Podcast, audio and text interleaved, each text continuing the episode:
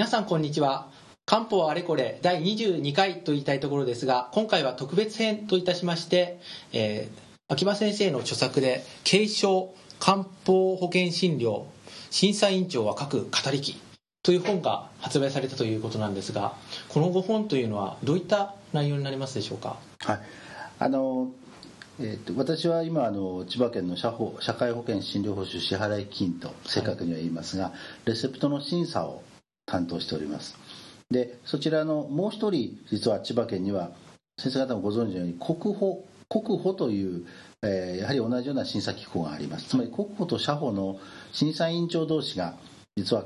共に漢方については比較的詳しい、え立場なのでその漢方の保険診療について対談をしたという実はこれがこの本の内容なんです。国保国民健康保険と,、えー、と社会保険のそれぞれの委員長ですね。審査委員長ですね。はいそうです。でえーっとえー国民健康保険えーのお方のお審査委員長はあー中村恒太郎先生、えもう先生はもう大変なベテランでありまして、まあ、正確に言うとこの対談の1年前に審査委員長を辞任されたのです、まあ、正確な意味では審査委員長同士というわけではありませんけれども、まあ、私はまあ今今現役なものですから、まあ、あの一応そういう形でもってお話をしたわけです、はい。でえー実はあの漢方診療というのは保険のお診療保険保険診療というこう体系の中で昔から実はあしっかりとお保険診療が認められていたんですけれども、はい。まあ、私を含めて皆さん方のおイメージにあるのはあのお粉のお薬ですね。あの、えー銀色のお袋に入っていて振るとシャカシャカ音のするあの医療用漢方製剤はい。というものによる保険診療というのが、あー皆さん方がおそらく思い浮かべる漢方の保険診療だろうと思います、はい、薬局であのあの病院行くと出される例えば葛根湯ですとかあの1番とか書いてある袋に入っている下流状のああいったもののことですね。そうですね。あれは大変もちろん使いやすくてあれをあれがあのたくさんや薬価つまり保険医が使えるようになったのが昭和51年。今からあ実に、えー34年前なんですね。で実はそれよりも10年前に、えー少しだけあのああいう製剤が出ていたんですけれども、まあ、あの広く普及するに至らなかったんですね。はい。で当時は、えー煎じ薬が主だったので、ええ。ーまあ、広く普及しなかったんだと思います、はい。うんところが昭和51年にああいう簡便な製剤ができてから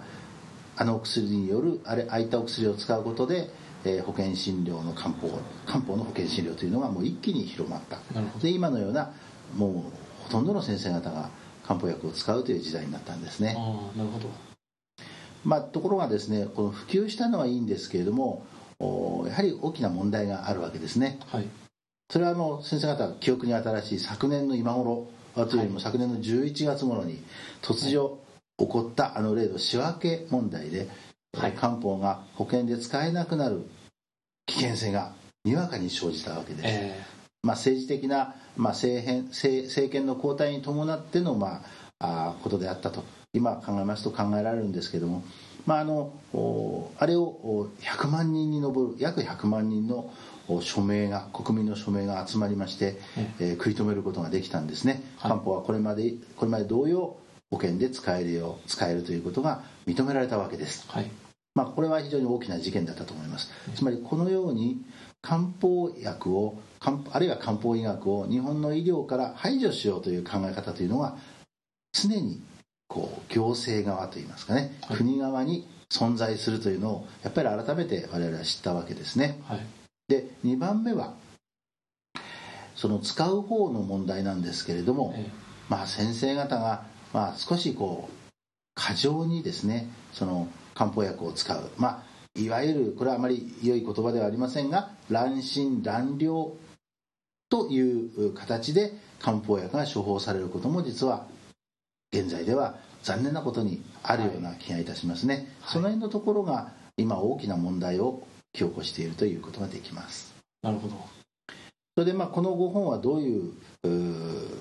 内容かといいますとその具体的なつまりレセプトという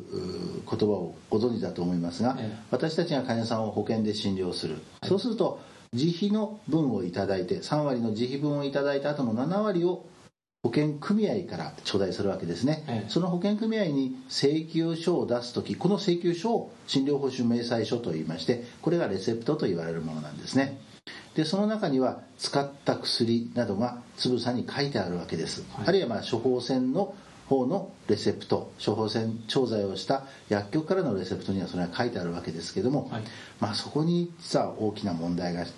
潜んでいるんですね、ええ。つまり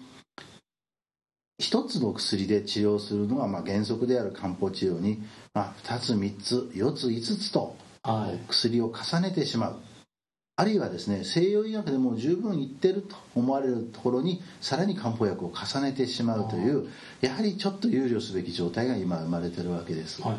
でそれを具体的なレセプトこれはもうちゃんとそのお社保や国保の許しを得てはい。あの開いあの公開したわけですけども、え。そういうこう具体的なレセプトをもとに目の前に開いて討議をしたというわけです。ここはどういう問題がある？つまりこれはあーちょっとこうすべきであった。といったようなところですね、えーあるいはこう具体的に審査の上で、まあ、査定をされた。はい。この場合は査定になるというようなことを具体的な事例を持って示したというのが、まあ、今回のこの5本の非常に目新しいところかと思います。なるほど。実例というのは我々なかなか普段は目にする機会ありませんがそういったところまで、まあ、会議の内部の実例を挙げたような内容のところまで、まあ、伺うことができる。そうですね。そうですね。そういう意味ではこれは本当に初めて、のものだと思います。でともにその審査委員長という、まあ、少なくともお責任のある立場のお者同士がそのお漢方医学について漢方治療について論じ具体的にこれこれある程度の基準をそこで明らかにしたという意味では本当に初めてのことではないかと思うわけですなるほど。確かに漢方を普段から私も扱っておりますがそういった、えー何が保険が通るですとかどういった病名にはどういった薬を使えるですとかそういうところにはちょっと疎いところありますのでぜひあのこれから読ませていただきたいと思います。そうですね。まあ少しそういう形でおお役に立てるようであれば大変幸いに思います。ではお時間になりましたので本日はどうもありがとうございました。こちらこそありがとうございました。では次回ですね。また22回から始めさせていただきますので、えー皆さん乞うご期待ください。よろしくお願いします。